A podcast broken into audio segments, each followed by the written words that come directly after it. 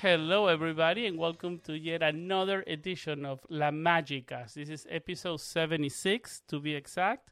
My name is Sam Rubio. I'm the producer of the show.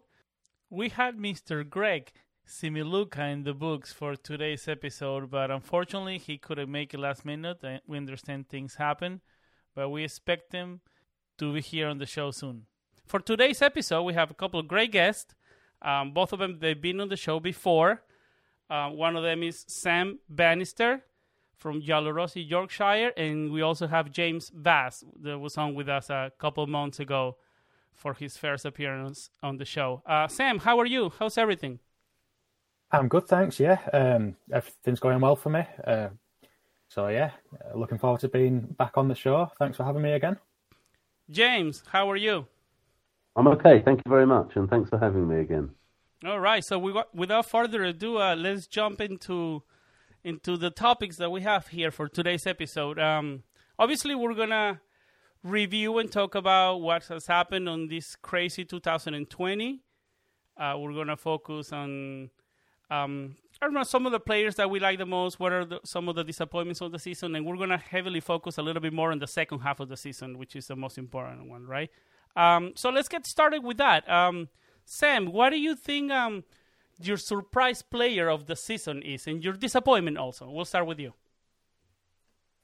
I think for the surprise player of the season, there would be two names that naturally stand out. Two players who came in January with maybe limited expectations, maybe players that we didn't know too much about, and that would be Gonzalo Villar and Roger Ibanez. Neither of whom we really knew much about, but both have made a significant impact on the team. Uh, Ibanez, especially becoming a regular starter at the back. Villar in midfield, starting to become more of a regular starter. And he is the one who has particularly impressed me with the way he's applied himself in the team, always plays with composure. And yeah, who would have thought that those kind of players could make such a rise from being relative unknowns to to now being regular players for a team fighting near the top of the table and producing consistent performances week in week out. Yeah, I agree with you. Um, let's let's talk about the surprises first, and then we move on to the disappointments. Um, yeah, and I agree with you on these two players. Um, earlier in the season, my favorite player coming up was um, Roger Ibanez, right? Uh, but what uh, Gonzalo Villar has shown in the last few weeks has really been unbelievable. There, you wrote an article today, Sam, about about Gonzalo Villar, how he has 12, every time he started for Roma this season, Roma hasn't lost 12 matches, 10 wins and two ties, right? The only two losses that we have against Atalanta and Napoli when he didn't start. Um, just to think about, he was playing for Elche about a little bit over 12 months ago, and and Roger Ibanez before this, uh, before coming to Atalanta, he was playing for Fluminense, and this is, we're talking about what 12, 13, 14, 16 months ago. Now the, both of them are playing at the highest level. That's unbelievable. Uh, James, who is your surprise of the season? Um, probably Roger Ibanez, I think, because I've been particularly impressed with him. Um, uh, because coming from Atalanta and uh, recent experience with buying players from Atalanta has been a bit mixed. Um, and not all of them have excelled elsewhere. So, um, uh, but he didn't, of course, hadn't played much for Atalanta, and um, but I was really impressed virtually from the start by him. I think several things impressed me. His commitment is very committed, but he's um, he's got a good uh, range of passing. You know, he can uh, he's good in possession and his tackling, you know, and, and positional sense. Tackling and um, timing, right? It's great. Yes, absolutely. He often makes you know the right tackle at the right time and avoids giving away you know, uh, free kicks, dangerous free kicks, or even penalty kicks. So um, Roger Ibanez will be my revelation, really, of the year. I mean, the the good thing is that we had we had to think about this one, right? There were a couple youngsters that that um that surprised us this year. And as far as the disappointments, let's start with you, James. Um, disappointments would be Well, I suppose um, the situation with the goalkeeper is is is disappointing for me, particularly because we were a few years ago we were absolutely rock solid in goal when we had Alisson, and now we've gone through what we're on our third goalkeeper since Alisson Mirante, who's you know um, fairly reliable, but not I wouldn't say much more than that. And I think we are looking at a situation where either next month or in the summer we're going to be looking at our fourth goalkeeper.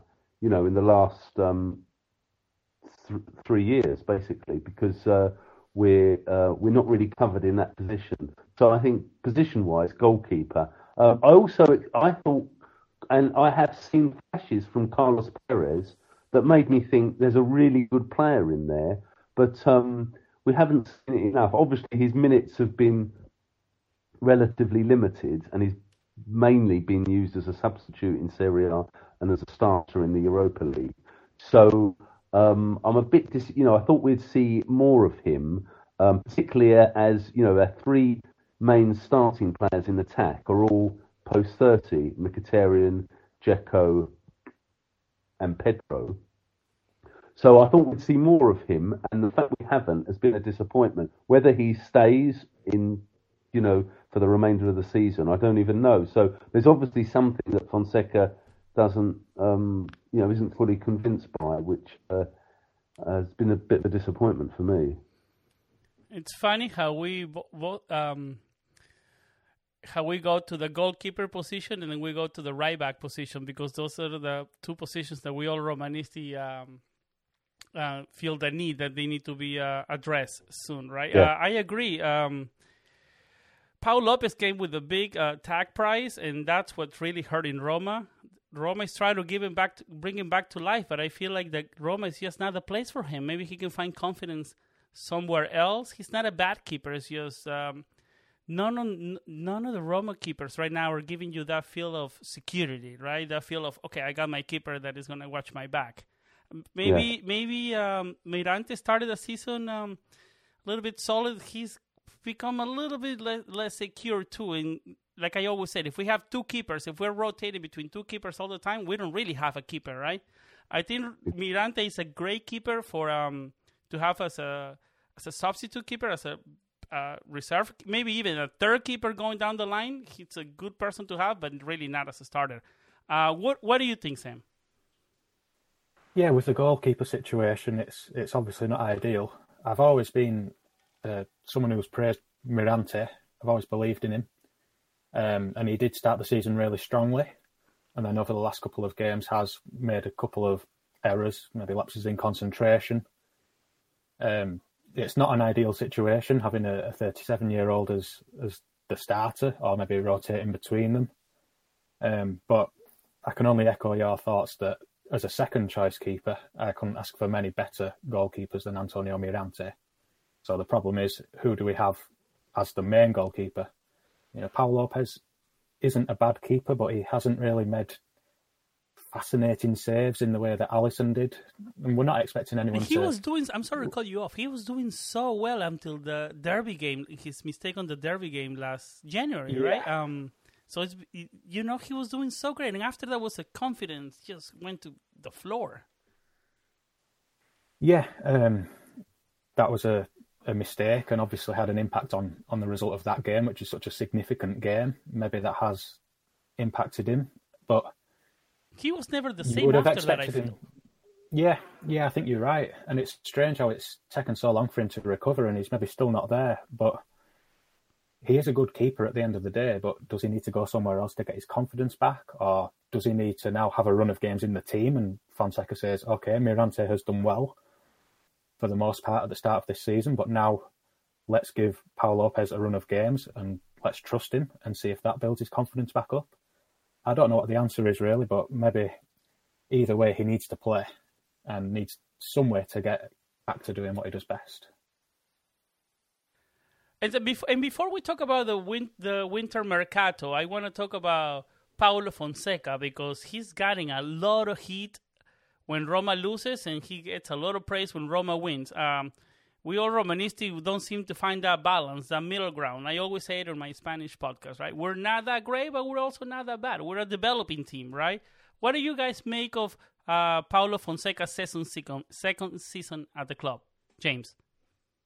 Well, I do have a bit of a love-hate relationship, just like you described, because sometimes I can like think he's really good, and other times I can think that after, particularly after the game against Atalanta, I and, the the Napoli defeat, heavy defeats that we had in Naples and Bergamo, I, I was a bit more um, relaxed about the performance against Napoli. Terrible performance, of course, but I, you know, there were a number of circumstances that made me think, well, you know, um, it is the first time we've played really poorly this season, and um, there were all sorts of circumstances that, and we've seen Napoli struggle recently, you know, against teams we've beaten quite comfortably. Um, so uh, the, you know there was all sorts of circumstances being the first game Napoli played since uh, the death of Maradona was announced. So it was um, bad timing to play them. Yes, absolutely. Yes, particularly a, you know an away game in Naples. Um, but the performance against Atalanta, re- I thought was really poor, and um, I didn't agree with some of his selections for that game and uh, or and, maybe and lack when, of reaction on time. Yeah, absolutely. Yeah, and when things started to like Gasperini made his substitutions at half time, particularly bringing in Ilicic, which altered the complexion of the game, you could say, um, completely. Um, yeah, Gasperini uh, was proactive, and uh, maybe Fonseca was reactive. Yes, but it looked like to some, I think, that I read comments like Fonseca played his best cards from the start and Gasperini thought, well, you know, it's a 90 minute game, and if things don't go well at the start, I've always got the option to change things. And he did that, and it seemed to work, his strategy. A lot easier having... with a player like Ilicic, right? Indeed, yes. Um, having said that, though, Fonseca has this knack of of like remedying things very quickly.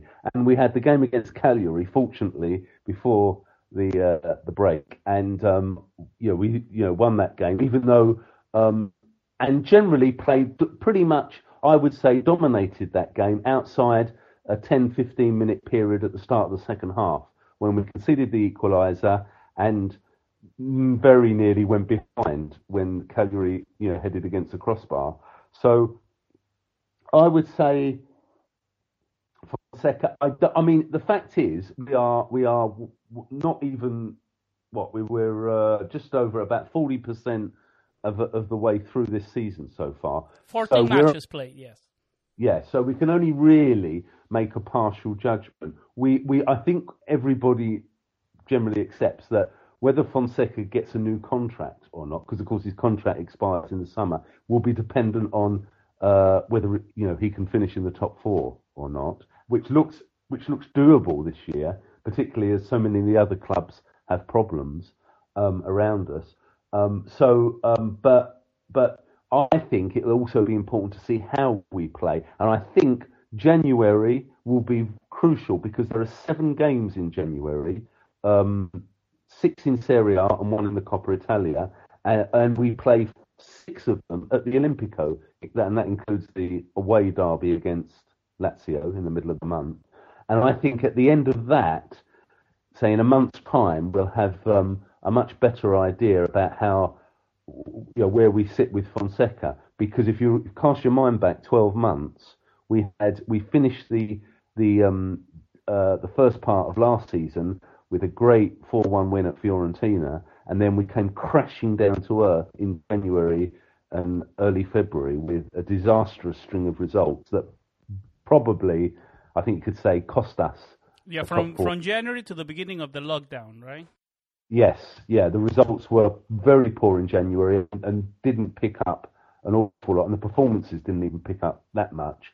Um, I know we got past Ghent in the last 32 of the Europa League, but we weren't convincing at all. So, um, so this, you know, I think any judgment is partial, and for me, it's, uh, I would say, if I was to grade it, I would say satisfied so far.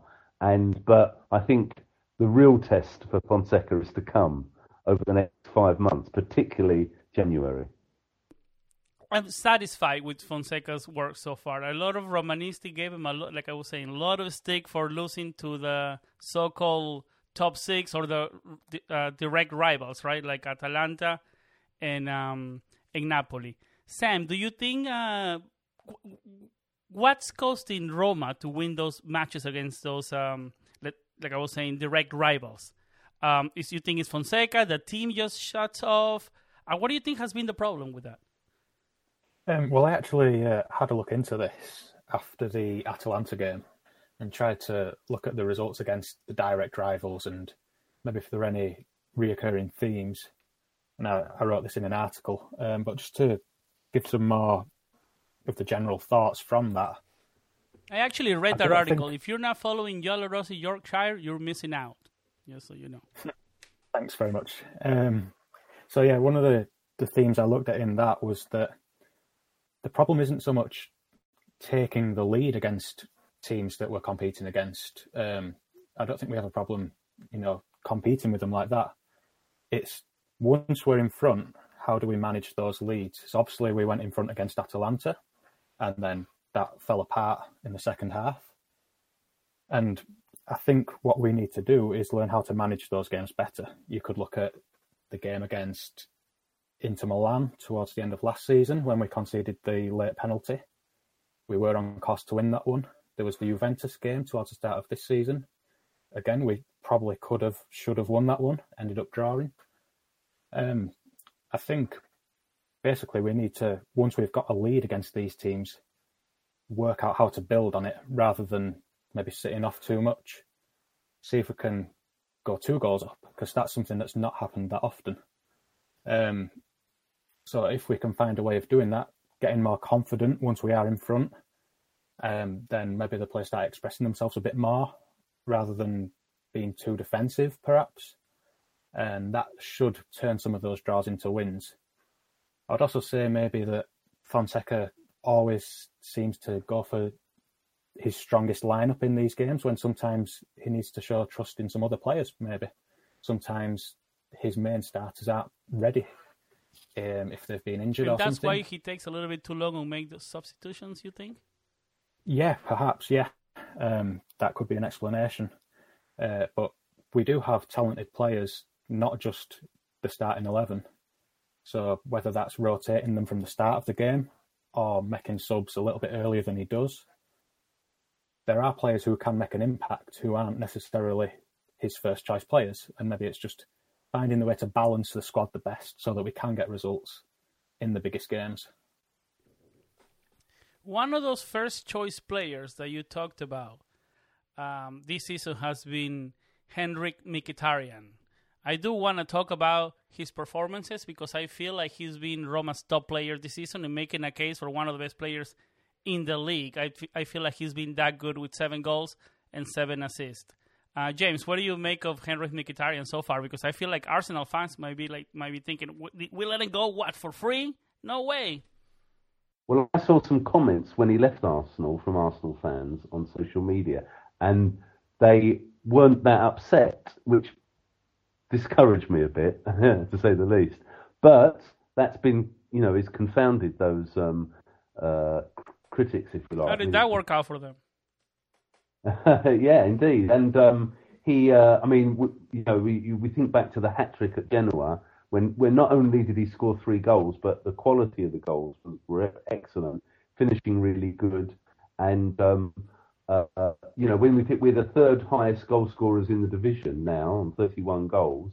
So, and he's, as you say, he's been a big part of that. Um, and he's playing in an ideal position uh, for him. And a little um, bit more central and not out wide so much, right? Yes, that's right. And um, you know, he's able to find it easier to get shots on target, and uh, uh, we're seeing a really quality player. Um, you know, the, the hope is uh, 31. I think I'm correct in saying. You know, hopefully he can sustain that for the rest of the season.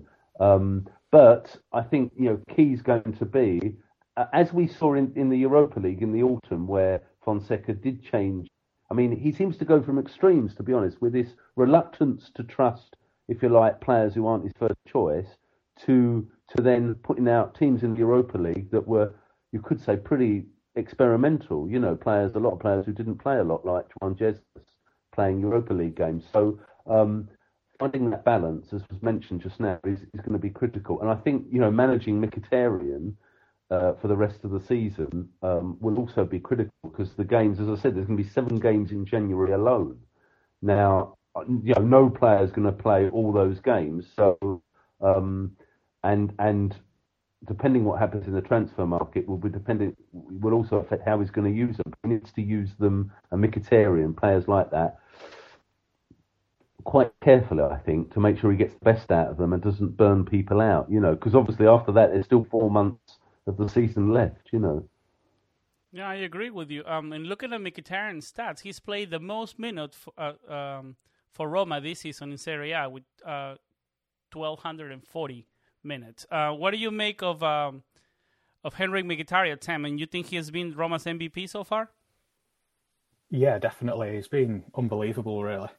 Um, I thought last season he was he was showing form, and then he had a little bit of an injury, and then towards the second half of last season he really started to pick up form.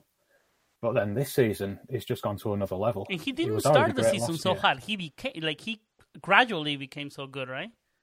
Yeah, yeah, um, and he's he's taken on different responsibilities. Sometimes played further forward uh, when Dzeko's not played.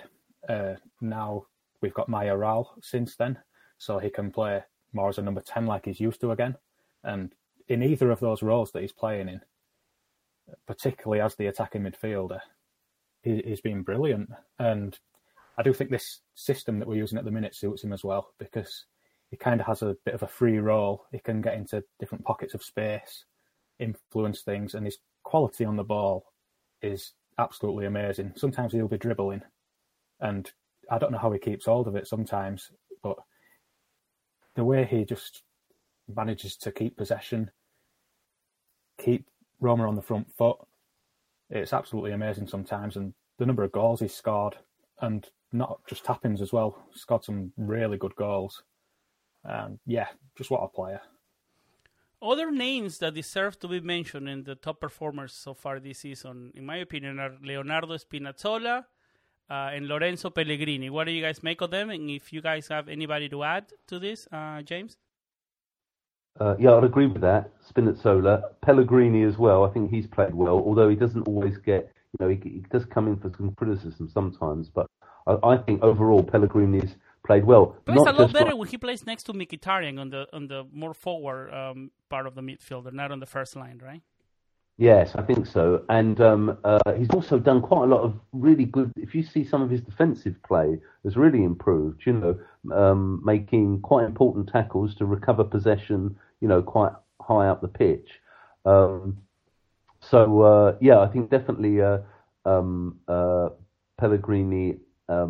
You know, has been important this season, and Dzeko as well. I mean, he scored. You know, he's still um, he's still at you know, principal striker, and uh, has really because Mayoral. I mean, Mayoral goals, yeah. Yeah, and Mayoral's featured in some games, but um, hasn't you know come anywhere near to dislodging Dzeko yet. So uh, I still think Dzeko's an important focal point for the team. Of course, he's the captain as well.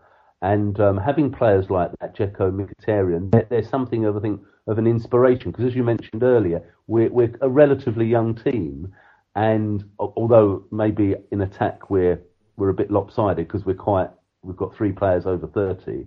Um, and I thought Pedro started quite well. Some of his early performances this season were really he wind down a little bit, right, as the season went on. Yes, yes, yes. So we hope that he recovers. Uh, he can recover that form because uh, he played, um, uh, you know, uh, quite well actually in uh, you know at the start. Early on, yes. Yeah. Um, another name that I feel has picked up uh, picked up uh, on his performances is Karsdorp. Uh, after um, being uh, loaned away at Feyenoord, uh, he came back, and I think for me his biggest problem was staying healthy. Now that he stayed healthy, he's got to show a little bit of consistency. I don't know if he's the solution long term, but I think um, for this season he's been uh, decent. What do you make of him, Sam? Yeah, he was one name that I was going to mention as well. Um, I've been impressed with him. As you say, when he was first at the club, I don't think the problem was too much how he was playing. It was the fact that he wasn't playing because he was injured all the time. On the rare occasions he was fit, I thought he looked okay. I thought he was promising, right. but he obviously needed the loan spell away to get his confidence back up. Now that he has been able to put a run of games together, I think he's he has been really good and he's been building on the promise he was showing, and he's been better than he was before, definitely contributing in attack. And as you were saying, Spinazzola has been one of the key players this season, and maybe towards the start we were a little bit too reliant on on him, all the attacks going down the left hand side. Now we've got Karsdorp performing as well, and that means that we've got better balance. We've now got equal threat down the left and the right, and that's only going to be a benefit for the team in the long term. I think they're both producing really good form, and that's essential to this system working, essential to the team performing overall. And yeah, just really impressed with both of them. I think the weakness, if Karsdorp has a weakness, I don't think it's going forward. Like you say, I think he's he's uh, you know quality player. His crossing is spot on. It is, and you think of the goal that we retook for Dzeko that he laid on when we retook the lead against Cagliari in the game immediately, you know, the last game was excellent. His take from that superb pass from Ibanez was uh, his control was flawless, and then his run and cross were excellent. I think if he does have a problem, someone, and but I, am sure he can improve. Pretty confident he can improve in this. Is sometimes his defending isn't isn't that great. Um, he'll be, you know, if, if the ball is played towards the far post, you know, the, our right hand side, and he's defending, sometimes it can be beaten in the air, and he doesn't make uh, um, uh, strong enough challenge. But those are things I think that he can work on and improve on. Now he seems to have quite a good run in terms of his fitness, and um, I think certainly for this season and maybe future seasons, he's definitely a, like, a very serviceable player. You know. All right, I want to shift shift gears a little bit and talk about um, what's coming in, in the Mercato. But before we talk about Mercato and what the most important position to address is, I want to ask you guys, what do you know about Tiago Pinto, the new sporting director? What do you think his philosophy is going to be or his line of work going to be for Roma, Sam? Well, I must uh, must say my knowledge is very limited about him. Um, from what I understand, he's not strictly the sporting director, but he's more of a general manager. So maybe someone else will come in but for the time being, for January, I think he is going to be the one leading all the operations, whatever those may be. Um, so he has been at. He's done well um, in Portugal for. Uh... Yeah. What do you make of him, so, yeah. James? Yeah, I mean, I think the, the the information is a bit thin because he's not been actually, if I'm correct in saying, it the um, a director at Benfica for, for, for, he hasn't been a director there for a long time, but he definitely seems to have um, been successful, and he's obviously impressed um, uh, the Friedkins because if you remember, there were several names that were um, in contention, candidates for this role, and you know eventually settled on him. To the media's surprise, because the media don't seem to be that good at predicting what the Friedkins are going to do. So, um, so. Uh, yeah, I mean, obviously, him being Portuguese, how that fits with Fonseca, whether that helps Fonseca or not, um, time will tell. But there's potential there for him to well with Fonseca, particularly if he does, as you say, you know, take that hands-on role in uh, running the Mercato moves. Um, uh, so uh, I'm hopeful that he can, you know, come in and do a good job because obviously the last experience we had with a foreign DS didn't go very well. So hopefully this time it will be. to say uh, the least, right? Yeah. To say the least. So um, hopefully this time it uh, more positive. You know. Yeah, he's got the record of uh, recruiting uh, very good talent and, and, and working with the youth academy, right? Also, so let's see let's see what he can do going forward. Um, and, and I know we touched about it earlier in, in the episode. Uh, what's the most important position to address this winter mercato? Is it goalkeeper because that's going to be tough with uh, with the numbers that that, that are the the numbers with, with Pau Lopez, right, in his contract. Yeah, uh, the goalkeeper obviously is a, a, position we need to look at. Whether that's something we do in January or it's going to be hard to find a buyer for for Pau Lopez, right? And then also us as buyers, um, if we want to buy someone within the league, let's say Silvestri from Verona or Cragno from Cagliari, right? Those teams are not going to let him go so easily or, or so cheap, let's say. So it's not going to be easy, to say the least. Yeah, that's why I think if something does happen, it might be more likely to happen next summer. Um, right. There is a chance that something could happen in January, but I think that's maybe going to be a little bit too difficult to achieve. So we might have to wait for that and just trust Mirante and Lopez while we can, um, and then see either if Lopez regains his form or if something else materialises and another option comes up in the summer. But I think there is a chance that something could happen in January, but I'm expecting the goalkeeper situation maybe to, to be put on the shelf for a little bit and uh, to be revisited in the summer, I think. What's your take on this, uh, James? Well, I think it's quite tricky because so far uh, with the Friedkins, we, we it's quite difficult to find, you know, for the, the media don't seem to be that informed in terms of what's happening, you know, and they get taken by surprise. First, you know, we got this uh, news about Pinto came, you know, his name really wasn't mentioned, and then it came out of nowhere that he was he was uh, made official as the new uh, director, so or general manager. So um, uh, I think the only way you really resolve the goalkeeping uh, problem is maybe if you look abroad, maybe South America, if there's a goalkeeper there, like when Sabatini um, managed to get Alisson uh, four years ago. So something like that would be, I think, a move that would potentially resolve the goalkeeping issue. Um, yeah, you, you, but there's also the problem. The other problem is players going out the door. You've got Pau Lopez, who, if a new goalkeeper came, I think Pau Lopez would be the prime candidate to leave. Finding somewhere for him to go might not be so easy. But of course, he could always go on loan, and then you could revisit. You know, it would be easier to like transfer him out, obviously, in the summer. So there's the option that you could go somewhere on loan. Then you have players like Fazio, who I know he played in the Europa League, but uh, quite a bit, but he's you know he's not not really had much in the way of playing time. Um, uh, what's going to happen with uh, Javier Pastore? I don't know because um, he hasn't played at all this season so far. I think I'm right in saying. Certainly can't remember. And uh, you know, does he? Will he return? Will he like a new player almost, or will he? Um, you know, what will happen to him? Um, so there's players to go. I mean, Juan Jesus, whose contract I think ends at the end of this season. So does he stay? He, I mean, he was close, well, not close. Yeah, I don't he think was, he's staying past the summer.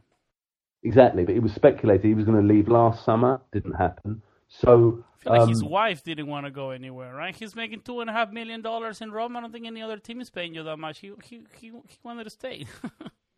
Exactly, yes. And oddly, having been completely frozen out last season, this is another strange thing I find about Fonseca. He's now back in, maybe not full favour, but he's certainly back in favour to the fact he can start some games and play play some minutes. You know, um, so uh, um, I would say uh, that I would expect one to two moves in January. Particularly, of course, as Pinto is new. You know, he might not want to make um, too many moves. I think it's a fine balance to be struck in terms of um, uh, you know making enough moves to make the squad strong enough to cement its place in the top four because we're in third place at the moment. On the one hand, without maybe upsetting the balance of the squad and and um, and uh, maybe making moves that later on we end up regretting. So uh, I I would be looking really one to two transfers in. I think. Yeah. Um, so what I don't want for um, for January, February, March, the month coming is, ano- uh, is another um, run of poor performances, right? Like Roma has shown the record of doing in the last few years, right? Um, if we can avoid that and stay consistency, I think we can reach our our targets, which was always was uh, making Champions League, right? Because not a lot of not a lot of Romanisti were very positive about uh, uh, us making Champions League. So I think we're on track, and we I just don't want to see um, a poor run of performances and poor run of results, right? I mean, the occasional bad result is okay, but I want I don't want to three, four, five matches. That's what cost us every year of reaching our targets. Um, Sam, I wanna before we go, I wanna talk to you and I wanna ask you about AS Roma women. Um, the team, let's say, went with a little bit higher expectations than last season, but they currently sit uh, seven in the middle of the table with 13 points. Juventus leads the table with 27 points. Why? What? What's happened to the team, and why haven't they closed the gap with the top teams in in in, in, their, in Serie A women in league? Yeah, it's been a, a strange season that we didn't expect to go this way. Um, like you were saying about the men's team in recent seasons having a few bad results in a row. Uh, I don't think the women have been able to. They've not had a, a, run of bad results, you know, five losses in a row, nothing like that. But they've not been able to put together a run of positive results either. So it's all been very mixed. Uh, we really expected that the team could kick on this season and maybe close the gap for whatever reason that hasn't happened. Um, still competing in games. Um, so the last game was against Juventus, a 4-1 loss, but that was actually a lot closer than the, the scoreline would suggest. There were just a couple of basic mistakes that gave away goals. On another day, that could have been a draw. Maybe Juventus deserved to win, definitely, but it could have been. We're going to be facing Juventus soon again, right? Yeah, that's that's actually going to be the next game in the Super Cup, which is the first time we'll have played in that, um, which has a different format this year. The semi uh, So that's yeah, exactly yeah. So that's a new test, uh, maybe new motivation that we need, and perhaps we go there. And um, if we can get a result out of that one, then maybe that can be the springboard for a little bit more consistency in 2021 because you know there's not been too much change in the personnel in the squad there's still a lot of talented players there.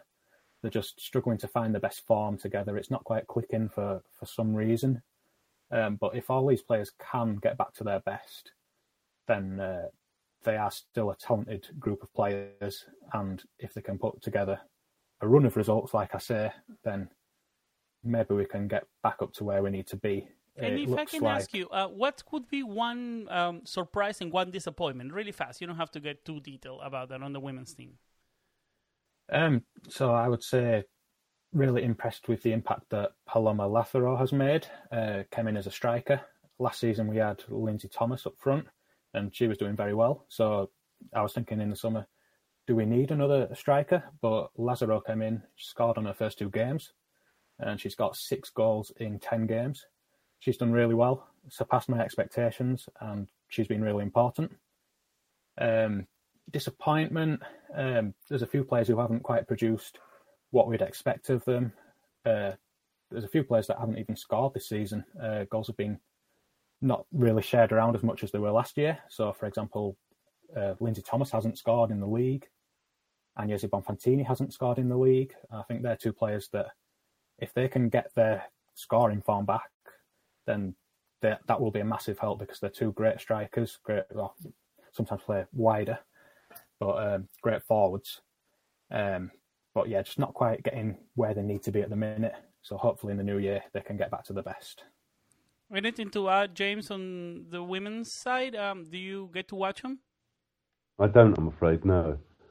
They are so but much that, fun. Listen, in the last few months, I got into it, and listen, I watch every game. Like Sam said, they're not doing so hot, but I see the mm. potential, and the the matches are way closer than people the results show sometimes. Yes, I agree hundred percent. Um, anything you guys want to add before we go? Um, I just the only thing I would say is I think to some extent, you know, what, what's going to happen is going um, getting in, finishing in the top four will also depend on maybe some of the other clubs because um, uh, their result. It's really unpredictable. You know, it's really been an unpredictable season. It's a very tight area. Yes. Exactly, and um, it's by no means certain. Although you know you could say you expect Juventus, who are down in sixth place at the moment, to finish in the top four. It's by no means certain they will, and even you know Inter Milan, if they have a poor period of form, could find themselves you know um, struggling. So uh, it's um, it's all to play for, I would say. And the other thing, um, just one other thing, I don't know if we've mentioned it, but we play Braga in the last 32 of the Europa League, which I think was Paulo Fonseca's one of his old clubs. Yeah, he coached him for a season. I believe he was 16 17 or 15 16 before he went to Ukraine with Shakhtar. Right, fairly recent then. So, um, be interesting. Uh, we play the second leg at the Olimpico. So, um, and uh, Europa League is a competition that the club always say, you know, that they're the um, you know take very seriously, and um, of course it would be great to go one better than Inter did last season, and uh, and um, and all the benefits that would bring to by winning a European competition. So uh, it's going to be very difficult though, because I think if you look at the teams in the Europa League uh, last 32, it's quite strong uh, this season, maybe stronger than it was last season. So um, it's going to be difficult, but um, you know we do enter the year with three. You know, competitions potentially that we, you know, maybe we could win one of them. You know. Yeah, Sam, what are your closing thoughts? Um, yeah, so looking forward to the new year. Uh, obviously, last year we were in a similar position in terms of going into the winter break doing reasonably well, and then the new year was the beginning of a slight downfall in the season. So hopefully that doesn't happen this year. Really intrigued to see how the next month goes. I've got a good feeling that we won't have the, the same slump as we did last year. We'll have a better reaction, and interested to see what happens in the Mercato. Um, yeah, really looking forward to seeing where we are in a month's time and then beyond that as well.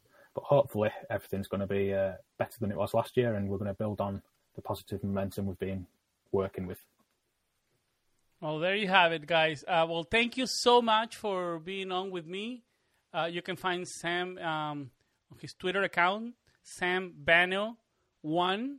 He's a great writer. Like I said, he's uh, his site, Rossi Yorkshire, has great information. It's a great read, and he obviously also writes for ASRoma.com, sometimes the English. As a matter of fact, he wrote, uh, hours ago, he wrote a great article about Gonzalo Villar. Thank you very much, Sam, for being on with us. And thank you also, James, for taking the time and um, being on with us again. Uh, really appreciate it. I know you guys are in England, it's a different time zone, so we got to make this thing work. But uh, really, guys, we could uh, get together and for this episode. It's the last episode of 2020. You can find James on Twitter with the name Ill Road Runner. You can find me with the name Samuel Rubio 99. Obviously, the show you can find with the name La Magicast. Everything is on Twitter. Uh, we are going to turn 10 years old. Can you believe it? 10 years old, uh, first week of January. So I'm trying to pull up a little surprise for all of you. So hopefully I'm successful. In the meantime, thank you so much, Sam. Thank you, James, again. Thank you, everybody. Hope you guys Thank had you. a wonderful Christmas, happy holidays, whoever celebrates it. A great 2021, definitely better than 2020. Uh, and then we'll be talking uh, uh, only shortly, I hope. So I'm still trying to do the one month, uh, one episode a month kind of thing. I'm struggling a little bit. I'm going to try to get there. Uh, thank you so much for staying on with us and for Roma. Ciao. la furia, soy la